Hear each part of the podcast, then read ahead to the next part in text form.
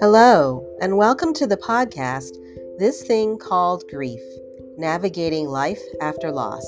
I'm your host, Lori Peters. For each episode, I bring my personal and professional experience as a veteran griever and licensed counselor to have meaningful and authentic talks about grief, loss, and life in the wake. I'll be exploring many facets of grief and not sugarcoating anything that I discover. My goal here is to create a safe space to acknowledge, share, and be inspired. I look forward to starting this journey with you.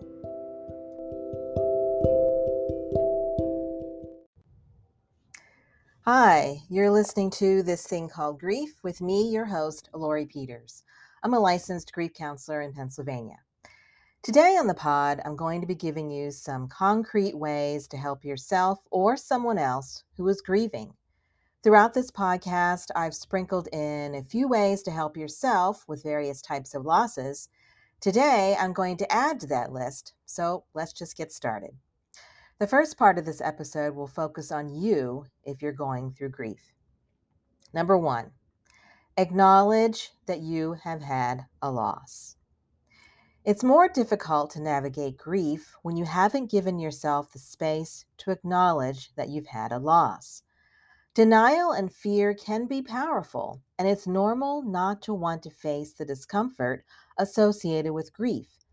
But how can you help yourself if you don't do this? How can you help yourself or someone else if you won't even acknowledge what you've lost, whether it's something or someone? Whatever can be mentioned can be faced and worked through. So acknowledge that you have had a loss. Number two, feel all the feelings. Feel all the feelings. If you have been a faithful listener to this podcast, then you have heard me say this many, many times. Feelings, I know, can be uncomfortable and painful, but remember that they serve a purpose. Feelings signal that something needs to be paid attention to. They signal that something may need a resolution. Feelings are telling you that there's a need that needs to be met. Whatever is suppressed will leak out in other ways, most likely in ways that you don't want them to. Number three, get whatever is inside you out. I say a lot on the podcast here that grief is energy and it manifests through our thoughts and feelings. Energy has to move or it builds up and bursts, so we must learn how to manipulate this energy so it doesn't manipulate us. By expressing thoughts and feelings, we are moving that energy out in a healthy way. The mind, body, and spirit are interdependent and interconnected. When we remain stuck in one of those areas, it does impact the other areas. The benefit of expressing our grief is we feel better and we create opportunities to learn more about ourselves and maybe others too. How you express your grief is up to you. I find that my go to is writing but yours could be something else like art, movement, talking to someone, or whatever. Find what works for you. Number four, find support. Navigating grief is made a little easier when we don't do it alone. It can be comforting to share with someone else, whether it's via therapy, a support group, a social media group, or something else.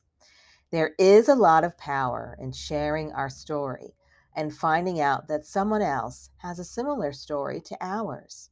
It makes the grief experience feel a little less lonely. Another reason for finding support is it can teach us something about ourselves and others.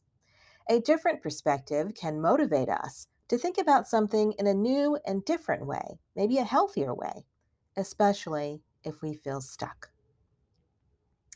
And number five, don't fall for the myths about grief.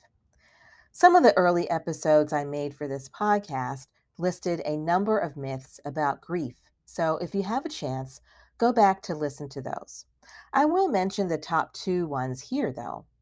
First of all, there is no right or wrong way to grieve. And number two, there is no timeline for grief. If only we had a manual for handling one of the hardest things about life, losing someone. If only there was one solution to take away all the pain. But unfortunately, the thing is, there are no such things.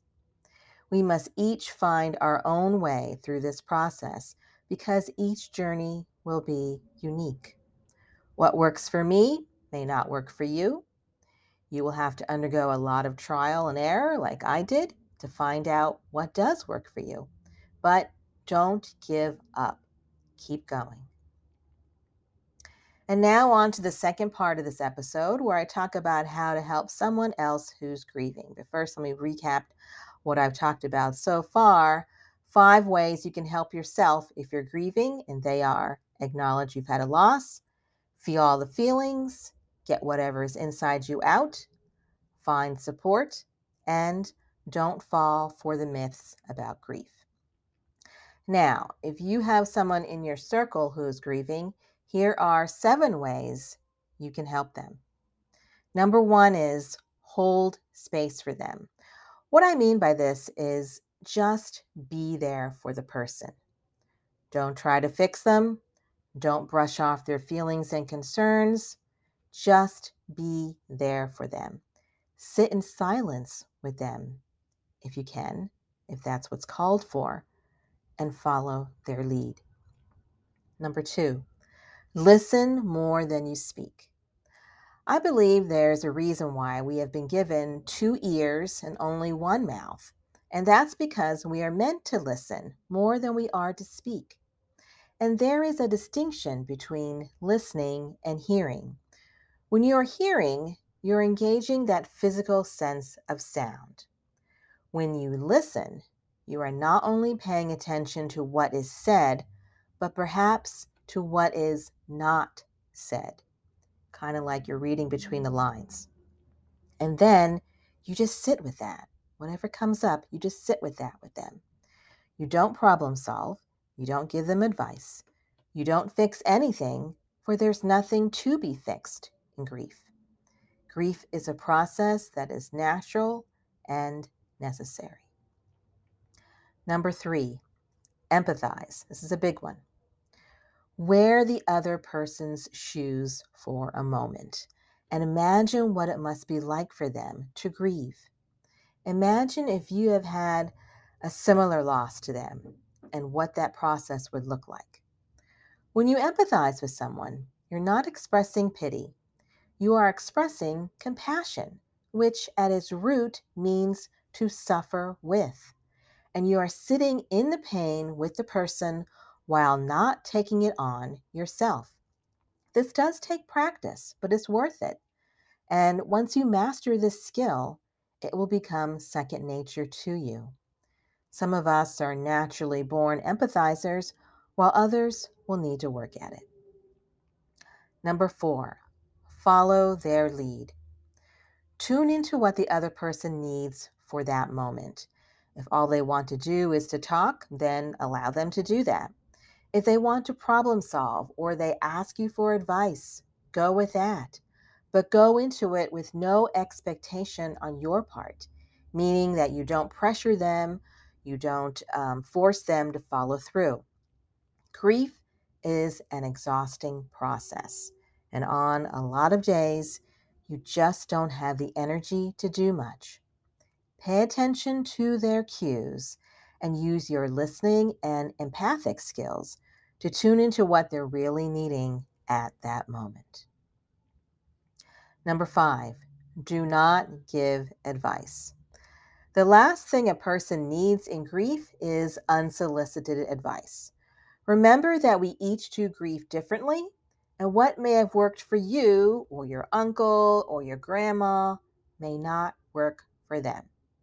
Also, there is no right or wrong way to grieve. I know I say that a lot in this podcast, and I do that because I really want you to hear it and because it's true. People typically mean well when they give advice, but often the advice is not appropriate for the person for numerous reasons. And the advice leaves the person who's grieving confused and maybe feeling guilty if they can't or won't follow through. Number six, if you've lost someone, how many times have you heard this? Call me if you need anything. Probably a lot. I know I did. Well intentioned folks often say this thinking that it helps the grieving person, but really it doesn't. It really doesn't. Often the griever does not know what they need. Grief muddles the brain, and it can be hard to think and to reason and to rationalize. Plus, there are so many logistical concerns the griever has that they can feel overwhelmed. They just may not have the emotional or energetic capacity to reach out to you. So be proactive and don't wait for the grieving person to contact you. Instead of saying, call me if you need anything, say this I'm going out for such and such. Can I pick up anything for you? Or something like that. Another way to be proactive is to maybe drop off a few groceries on occasion, but not the casseroles and not the one pot meals. People who are grieving probably have refrigerators full of that stuff, and more than likely, all that stuff gets thrown out anyway, because how many casseroles can you possibly eat in a week? So forget the food, but thoughtful gifts and maybe picking up a few toiletries or a few groceries here and there. That is a thoughtful thing to do for someone who's grieving. You can be proactive by touching base with them often and not just in the immediate days and weeks after the loss. I'm talking months after the loss, a year or more after the loss. Just check in. You can do that by calling or texting with no expectation that they will call or text you back. Don't put that pressure on them.